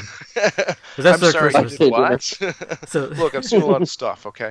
yeah. Um, so it was a little bit like you know, but but the way they did it, you know, I, I kind of accepted it because it was like you know he had like a fleeting moment where he was like, oh crap, I'm gonna like off this kid, and, and then you know he he didn't do it. I guess the thing for me, the the big sort of disappointment with Luke for me was that. Um, I mean, obviously, you don't know how long he's been in seclusion. You, you, know, it, maybe it's been ten years or so after, you know, Ben, you know, burned down the temple and ran off. And I, I guess I was just thinking that my thought from uh, the last movie was that he's there waiting. He's there waiting for, you know, the next version of himself to to find him. That's going to save the galaxy. That's going to right, you know, the mistakes that he's made. She kind of shows up. He's cut himself off from the Force, and I just felt like, okay, when you find out that you know, Kylo's out there doing all kinds of bad stuff, killed your buddy Han, it's like, oh no, you I need to like snap out of it. Instead, he's like, bah, you know, ah, I'm not interested. Whatever, you know, and it just it took so long for him to come back. And then finally when you start to see like, okay, he's he's making the turn, he's gonna teach her and and so forth and so on. Um, she runs off, he has a change of conscience and then he's just gone. He's just dead. And for someone who who doesn't have if you just watched this movie without having any knowledge of Star Wars at all, I don't know that you would feel anything for Luke other than think that he's kind of a jerk. Like if you if you never watched an, another movie until this one, because by the time he sort of swings back from being kind of the grumpy old man, it's like it's almost like you don't care anymore because the movie's almost over, and then he's dead, and you're like, well, good, the old grumpy man's gone. So I'm hoping I'm hoping he's back as a ghost. I think next- he'll. I think he'll be back. he's Yeah, back he'll- as a ghost. Uh, uh, Josh, Josh has to go here soon, but he wanted to give one last rant. Uh, we're already at a minute or an hour nineteen, um, and I had a couple more things that I want to talk about. But Josh, go ahead, give it to us, and uh, then we'll Oh man, then we'll Cut it out later. Well, I had. Oh my gosh. Well, I I have to be the. Uh, I have to be the positive choice, you know, choice on this uh, show. So, uh, but it's 12:45 a.m. where I live, so I think it's time for me to, to start to pack it up. Yeah. But um, hey, this is what I want to tell you guys. So uh, I'm going to tell you why everything you think about this movie is wrong. And Is this I'm a gonna buzz? Is this a BuzzFeed article?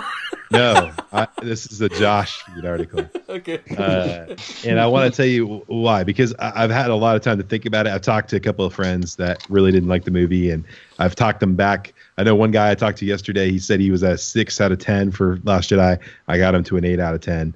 So I want to help you guys. I want to I want to help you guys like this movie a little bit more. I think that so I need like a solid three minutes of, of non interrupted time. Okay. Whoa. Uh, I- you obviously haven't listened to I Am Geek before. I, I said 30. Um, so here's here's the deal. All the things there's two there's two kind of two camps that that people fall into. Either you're somebody who spends a lot of time speculating and thinking about what's going to happen in Star Wars films before you see them.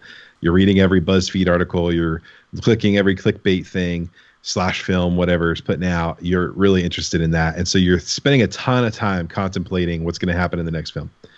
And then the other category is you're someone who's definitely interested, but you're trying to avoid that. Now, in the past, I have been the person that really wanted to know everything that was going to happen, talking about it, thinking about it. This time with with the Last Jedi, I really made a concerted effort not to read anything. I only watched the two trailers once or twice. I, I really tried not to to do that to myself because I wanted to walk in with a with a fresh perspective. But when you start actually going scene by scene through this movie, I think you're going to realize that you really enjoy most of it. Like I think there's there's parts of it that uh, you're going to say, you know what, that's kind of silly, or maybe I wouldn't have done it that way. But overall, uh, this movie has insane rewatchability, and I know none of you guys know that because you haven't done it yet. But the rewatchability of this film is is fantastic. And uh, when you start off, I mean, that whole opening scene with the um, the uh, what do they call that thing? The the the cruiser. Um, they have a name for it, but anyway, when they take out that cruiser with the bombers, that's an amazing thing. That's something I've never seen in Star Wars before. Like those bombers were awesome. I love that concept of the bombs dropping out the bottom. Poe's whole thing with Hux is hilarious. There's a your mom joke in Star Wars, so that's interesting. Did you guys catch that?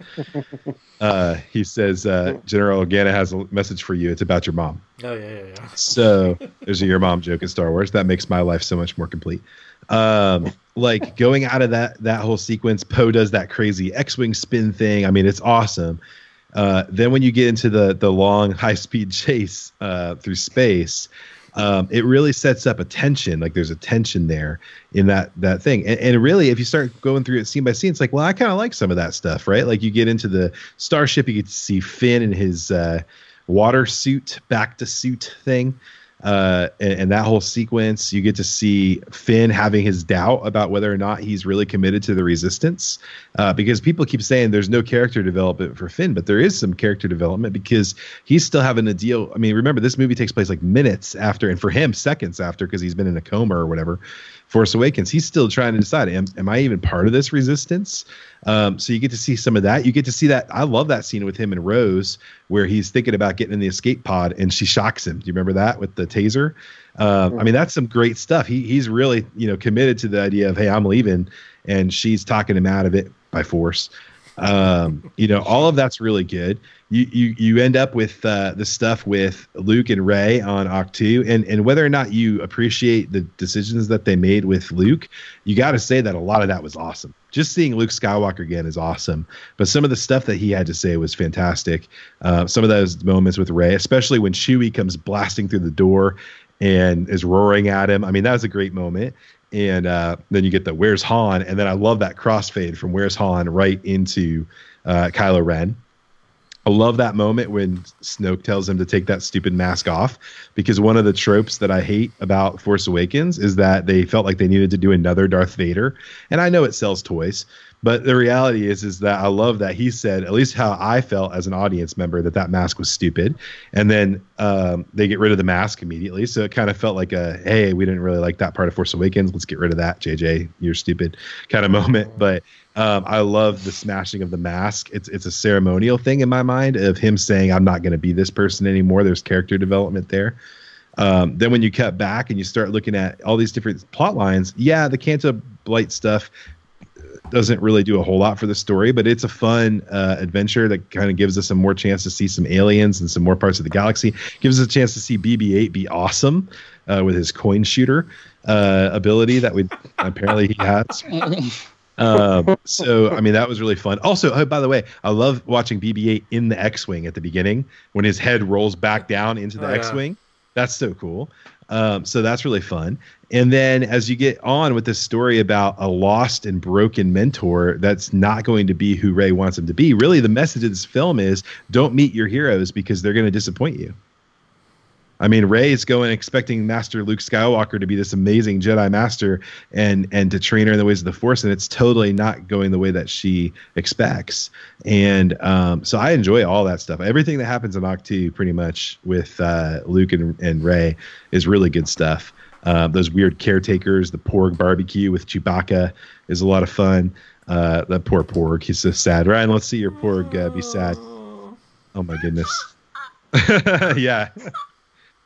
Super sad about the Ch- Chewbacca barbecue. That was so funny though. I laughed out loud. um, oh, how about we didn't even address this, but how about that scene with R2D2 on the Falcon, where where Luke gets to have that re and, and the way he says R2 is so reminiscent of how he talks to R2 throughout the original trilogy. Um, and then you know he says, "Look, I'm not going back," and then R2 plays the "Help me, Obi Wan Kenobi, you're my only hope." She'll make me And- cry. Oh my gosh. I know. I'm saying like that's an amazing moment. That if you had told me in 2011 before they announced these movies were coming out that we were going to get a movie where we were going to see Luke Skywalker hang out with R2D2, Yoda and Chewbacca, you would you would have been happy with that. Because that's such an amazing moment. So we get to see that with R2D2 we cut back we see some of the stuff going on with the first order you know the whole thing happens with rey and her facetime calls with kylo ren and, and going into her version of the cave and all that stuff. Um, all of that's pretty good stuff. I love the concept that they're building of the relationship between rey and kylo. It's complicated right? That's their status their relationship status. It's complicated. That's the title of the next movie. Yes, it's uh, because, because the reality is is that Kylo and Rey kind of seem by the end of this film to like each other, like not maybe necessarily in a you know like like I love her kind of way, but in a like hey we can actually be friends. And I love the progression of she starts out by calling him a monster, and then she starts to get to know him a little better. And there's some beautiful opportunities for character development between those two in those FaceTime calls. Um, obviously, they have the the the touching incident uh, where they're touching hands. Luke whoa, whoa, blows- whoa, family friendly. No? yeah, yeah. I don't know what's going on there. But uh, Luke blows the the roof off of the hut, which was awesome. You get to see like that first little glimpse of Luke being the Jedi Master. I don't know if you guys caught that because it happens really fast, but he blows that whole Uh-huh. hut up, which is cool. Um, so we do see that he's got some power behind him. Um, you know, you get through all of that. You get Rey on the ship, the throne room scene. Everyone seems to like the throne room scene. Uh, you get to see some awesomeness. I love when Kylo says, uh, you know, when she says to Kylo, "Okay, we can still save the fleet," and Kylo's like, uh, "Yeah, no, like, uh, join me and together we'll rule the galaxy," kind of thing. Um, and she, I love how Rey just says to him, "Please don't do this." Please don't do this. Like she knew that this was how it was going to go, and, and and or at least she had a suspicion of that. So I, we love all that stuff. I, I think you guys probably love most of that. The Yoda stuff is fantastic. Every moment of the Yoda scene, I have no qualms with. I love it. Um, and then going into the battle on Crait, can we just agree, all of us, that that Crait is a beautiful planet? Like that was a beautiful design with the red soil underneath Oh, the oh, salt that's pretty. Oh yeah. Absolutely gorgeous a, a great concept uh very different at least. It wasn't you know hey we're going to desert planet number 7412 that looks exactly like tatooine you know or it's like hey we're on an ice planet. Ha, it's just like hoth but we're going to call it moth. Um you know it wasn't like that. They, they actually did something that was visually different and unique. Yeah there's AT-ATs and there's mega AT-ATs um or AT-AT prime i don't know what you call those things but um, you know, it's very quick. You don't even see those things really do anything except try to blow the crap out of Luke Skywalker uh, at the end. And of course, the fight at the end is fantastic. And then you get that reunion and that great speech from Luke at the end where he says, Everything you just said is wrong. And then he says, You know, the war has just begun. The rebellion is reborn today, which I hope they go with that terminology because I like that a lot better than resistance. And uh, I will not be the last Jedi. Now, I know I just ran through the whole plot, but what I'm trying to tell you is you like most of that you like most of that. Like everything that i just said you like most of that. And, and, the majority of what people's issues are with this film are but it could have been. But if you live your whole life thinking well it could have been then you're never going to enjoy anything. Like thor could have been better. I liked thor. Thor could have been this. It could have been that. We could have had the oh, infinity gauntlet. We could have had this. It's a great movie but if you but but the reason that you like that movie is because you're not walking into that movie with incredibly high expectations like we build these stories in our head of what it's going to be. The reason that Force Awakened didn't have that same effect is because none of us knew what was going to happen. But as soon as we knew what was going to happen, we started to build that expectation in our head. You know, 30 something year olds, uh, I assume most of us are in that range 30 to 40, 50. I don't know how old Ryan is. I can't tell when you're bald. But here's the deal. Oh. uh, I will be 40 in May. Okay, so 30 something year olds I'm like old. us Listen, they all hated Return of the Jedi at first. They all talked about how it was all a bunch of teddy bears. It was all stupid. They hated Return of the Jedi. They thought it was dumb. Why? Because they had so many expectations coming out of Empire, and they had built up such a story in their head that when they went and saw the story that Lucas had for them, they, they didn't like it and they rejected it. And then a lot of them later on, years later, came back and said, "Actually, I really like Return of the Jedi." But it took it took time. I know I talked to Ryder Windham one time, who writes a lot of the Star Wars books, and he told me that he hated Jedi when it came out, and it took him ten years to get over it, and now it's one of his favorites. So um, I think that you have to let go of all those expectations going into a film like this, and you just have to let the storyteller take you for the ride and not keep going. But it could have been this, but it could have been that, but it could have been this. Um, I'm not saying you just have to have blind faith in every movie, but uh, and I do think this movie would have benefited from having been written like simultaneously with Force Awakens and whatever Episode Nine is going to be. I, I agree with some of those criticisms, but ultimately, when I run through the plot of the film, you love most of this movie. So you guys all you know need to go see it again because you're gonna like it. You're gonna like it a lot better the second time. Well, I said at the beginning that I liked the movie, but because of personally what they did with Luke, it sort of ruined the whole movie for me. And there's a lot of movies that are like that. You like a lot of the movie, and then something happens, and you're like, eh, I don't really like the movie anymore. Uh, mm. For me, and this is, I know this is just me personally, but I said it on all social media, with social media's, you know, taking over, and that's probably why a lot of this is happening. People don't like it stuff. But I said what I liked about the original trilogy is that there was a sense of reason and purpose and connection to everything. But with this new trilogy, so that includes both of them together, we are shown that there is no reason and purpose, and nothing is really connected to anything or anyone, which sort of makes life in a galaxy far, far away a little depressing. And a new hope is faded, and reality has set in. And to me, it, it was my escape, and sort of what I talked about earlier, that the swashbuckling adventure sort of died in this movie for me. And that's just me personally. And that's why it upset me so much that it wasn't. I mean, we haven't even talked about Rey when Kylo says, Your parents were nobodies. You're nothing. Well, to me, in the original trilogy, because everything was connected in some form or way, it gave purpose and it gave reason and it gave hope. And now they've sort of burned that down and said, you know what? Anybody can have the Force, which is fine, but you're a nobody, they're a nobody. We're all just nobodies, and this is just reality. And for the day and the age that we're living in, where basically the world is saying that every day, it just took me out of the Star Wars mindset that I've had. And that's just me personally. And, and that's why art is art because people see art in different ways and doesn't make it right or wrong how people see things. And that's why, you know, that's why I wanted to have people on here that liked the movie and loved the movie and didn't like the movie because I wanted people to see that this is art. And don't go around trolling people and bashing people for not having your same view. Um, now, when episode nine comes out, I could look back at episode eight and, and see how it all fits together and go, "Oh, this makes a great trilogy and I love it," or I could go the opposite direction and say, "Yeah, I still don't like it." But it's it's art, and and I don't want people to say, "Well, you've got to love this movie if you're a Star Wars fan," because I don't think you have to. I think I could still be a Star Wars crazy fan and not like the Last Jedi. Um, that doesn't mean I'm not going to see it again because I probably will.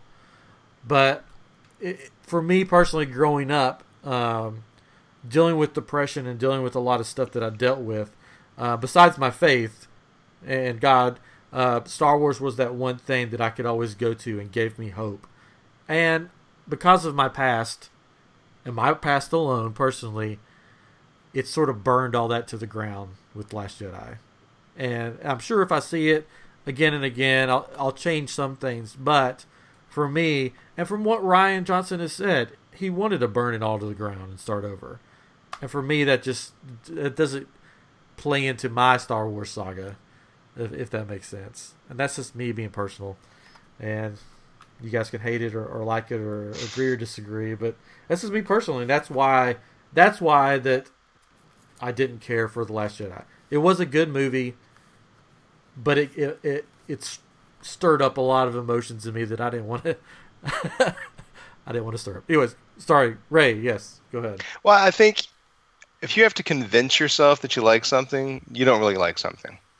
It's like, I mean, if you, it's like with eating, you know, eating foods that you don't like. If you eat it enough times, yeah, you get used to it, but you didn't like it the first time you tried it. And the thing is, I mean, I, I kind of to use uh, another uh, movie, Iron Man three. I cannot stand Iron Man 3. Chris knows how much I hate Iron Man 3. And I've tried watching it again. I've tried watching it again because it's kind of like, you know, when I said at the beginning, like with how Boba Fett goes out like a punk in Return of the Jedi, and it's like, Boba Fett, where? It's like this goofy, ridiculous moment. Um, but you get you get you get used to it and you accept it that that's just how it happens. It doesn't mean that it's necessarily good. Um, and like with Iron Man 3, I've tried to give it like another watch, and all the complaints that I had about it the first time I watched it, I still have all those complaints because it's just it just is what it is, right? Um, and I don't know. I mean, I've tried watching like Matrix Reloaded again and Matrix Revolutions, you know, years after I'd seen it the first time and not liked it, and I'm like, yeah, I still the complaints that I had back then, I still have them, you know? And it's not a matter of uh, going in with high expectations or this isn't my movie. It's just that kind of the things I said at, towards the beginning. I mean, there's just stuff that just happens for little to no reason. And there's, there's characters that really, in this movie, could be taken out of the movie with little to no uh, effect on the plot. Um, and characters are introduced that we get to meet for the first time that are then killed off before we have any connection to them whatsoever. It's just, it just felt very, I guess, poorly made or poorly written. I, I, I should say, and I don't know. I mean, I, yeah, I mean, after I watch it many more times, like throughout the years, I'm sure you know you, you just come to accept it. You come to accept it for its flaws, and there's a lot of great moments, and all the stuff that Josh was saying. I mean, yeah, those are great moments, but R2's in it for like one scene, and then like, where is he? He's just there for that moment. 3PO is just talking scenery. He's just there for like two moments. Chewbacca, they don't know what to do with him, so he's sitting around eating porgs all day, and it's it's just all these characters that they don't know what to do with, and they have like sort of like their their their their their scene or their day in the sun, and then they just kind of go away, and it's that's why I feel like there's just so there was a lot of wasted potential, a lot of things that they, they could have done with some of the characters that they they just didn't do. And and subsequent viewings, I mean, I'm going to know and I'm going to expect those things to happen. I don't think I'm going to like them anymore or, or see any brilliance in them. The scenes that I really love, I'm always going to love. And the scenes that I don't love, I'm just going to end up accepting. But I don't know that I'm going to ever be like, oh my God, I was wrong. This was brilliant. When Finn and and Rose set the animals free and a, a, a PETA side story. I, you know, I just I don't know, but that's just me, man. Um. So I just want to back up for a second and establish that I'm not saying that you can't be a Star Wars fan if you don't like the Last Oh Jedi. no, no, I know. I mean, that's just like the if you go on social media or you go on Right. a lot of these these podcasts and stuff, they're saying that, and I'm like, no, you can't say that What um, because what I- it's not what I- true. what I would say though, Ryan, in, in what you were saying about you know your experience, and I'm not trying to discount any of that, but what what I'm trying to say is this: um, you said that at the end of you know when Star Wars was with with with you when you were younger and you were dealing with stuff, you always felt like there was a plan and there was a a, a thing that was you know everything was going somewhere. Yeah. Um, I don't know that we really get that out of the original trilogy. I think some of that comes in from the prequel trilogy. I think the original trilogy, at least in my mind, in my view, is much more about you know doing the right thing. Yes, there's a new hope, and hope is is a good thing, but but Luke, you know, making that journey from being the farm kid on Tatooine to being the kid who's facing down the Emperor on the Death Star two, um, you know that that journey that he takes I, ne- I never felt as a kid growing up watching those movies that that was something that was like predestined or pre-established for him to to do. It was just something that he did. He he found his death star. He he, he did the thing that he was called to do in those moments. Um, but I also think that you and I grew up in the original trilogy era where Luke Skywalker is our hero, right? Um, but this movie and Force Awakens, Rey is supposed to be our hero. So, so even though we may not like the way that you know they handle Luke, and you may not like the way that they finished off with Luke, I will say I really love the scene at the end where Luke's looking off into the twin suns setting, and you hear that theme again, and it's like he's at peace with the fact that his journey is over from Tatooine to to Ahch-To. But we need to be looking at this story, this trilogy, and any subsequent films that are going to be saga films as this is now Rey's story. So from her point of view, you know, she's the one who got called out from being nobody from nowhere, whose parents were just junk traders that sold her for drinking money, to being someone who's involved in galactic events. And I love what Kylo says. You have no place in this story because the idea is is that anyone could do this. If you if you start to subscribe to the idea that it all has to be a per, a perfect plan, well, guess what? If you're not born with the last name Skywalker, you're out of luck.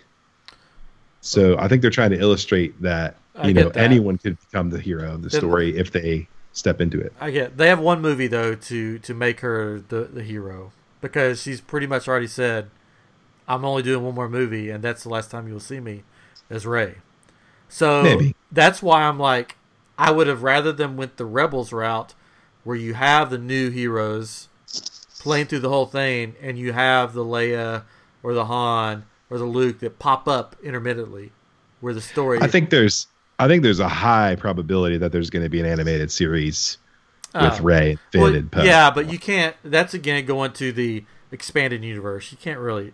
They need to make the movies, and then the rest of it is just cool stuff that we can see. So, because I'm not going to read the books, because I don't, I don't know how to read. That's true. That's true. I I bear witness to that. Yeah, but we Uh, we have been going an hour and forty two minutes, so there's still tons of stuff that we could talk about this movie. Um, the last thing, I, um, I have to go. Though, yeah, you have to go. So we've got to wrap up. Um, I did want to ask, when did you guys know that that wasn't Luke in the flesh? And that will be what we end on at the end. I noticed the first time I saw it that his foot didn't make the red mark Okay. when he moved, and I thought about it. Like I didn't process what that meant, but I thought, what are they trying to say? Like Luke's floating? Like I couldn't really figure it out. And then all of a sudden, you know, it dawned on me. But that was kind of my first inkling that something was different. Mine was the lightsaber. When I Uh, saw the I- lightsaber, I- I, was like, "That's that's not him," because that lightsaber was destroyed. Sorry, sorry, sorry, sorry. Sorry, finger, finger, finger. Uh, I first thought it when he kind of first showed up because he looked like Yeah. his younger self from Yeah. the flashback. His hair I was, was like, way oh, different. he trimmed his beard and he dyed his hair. Uh, yeah. he That's from the time to porg. do The that. porg, you just rub a porg on your head, and it'll dye Just your hair. the porg. Oh, Yeah. okay. nice. So yours was the younger, mine was the Yeah. lightsaber, and then uh, Ray, go ahead. I think I, I don't think I realized any of that until like they showed him on the rock, and Oh, I was okay. like, oh, he projected himself and the dice and a host of other gifts that he brought for Leia that aren't really there. Um, that's that's that's when I realized that he wasn't there. I will say though, in that in that ending bit, I did like his line to Kylo about uh, "See you around, kid." Yeah, it, that was great. it sounded it felt, it felt like a very Han Solo kind of thing to say to him, and uh, and I felt like, oh, okay, well. He's a hologram, you know. He projected himself there. Well, he, you know, he'll be back, right? Because he said, "I'll see you around," and then, and then he died. And then I was like, "What?" Yeah. I'll see you in your dreams, Kylo. Anyways, Just in the wind. uh, yeah. well, Catron's about to die, not literally, but his phone. No. My Josh phone. is on Easter time. He's got to go. We've got to. We've already gone about an hour and forty five minutes. So uh, I want to thank you guys for being on. Ray, thanks for joining us again. Yeah, Josh, man. Josh, thanks for uh, for putting up with us. Hopefully you'll come back maybe sometime. Uh, Maybe we could talk about a movie that we all like this time instead of making me out to be the bad guy. no, you're not the bad guy. That's what No, I you're want. not the bad guy. No, that's what I want everybody to, to know. All of there's no our bad guys. all of our 12 listeners or whatever we're at now. Um, i want you guys to know that this is uh, this is art and people are going to like it and people are not going to like it but that doesn't make either one of us wrong. Um, that this is just our opinions and uh, that's all they are is our opinions. And you know what? You could everybody has an opinion. Yeah. So um, I'm, I'm sure when i see it again i'll like more things than dislike more things but there you know who knows when episode 9 comes out it could change everything. I, I think episode 9 will, will be um, we'll start with luke waking up next to his wife mara jade saying i just had the strangest dream and then we'll just have a new heart. That, that's what's going to happen in episode 9 Luke, you bo- you woke up baby Ray. I'm sorry, Mara. yeah and that's how we'll end it but thank you thank you Everybody's happy. now. Everybody's happy. Yay! Who knows? Because Abrams is coming back. Uh, so, anyways, thanks for joining us on this episode of I Am Geek. Uh, I don't know if we'll have a new episode next week just because of Christmas holidays and everything going on. What? We'll see. Maybe. I mean, Christmas? Christmas. I mean Life Day, whatever it is in Star Wars land.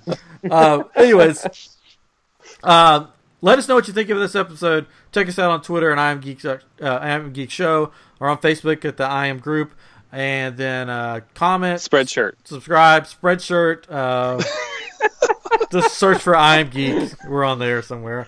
Uh, anyways, thanks for joining us. It's been great. It's been long, but I hope you had a good time listening to us rant about stuff. And Josh, we love you, even though you, you love the movie. Just kidding. Thanks for coming on. Thanks for coming on, Ray. We will talk to you again real soon.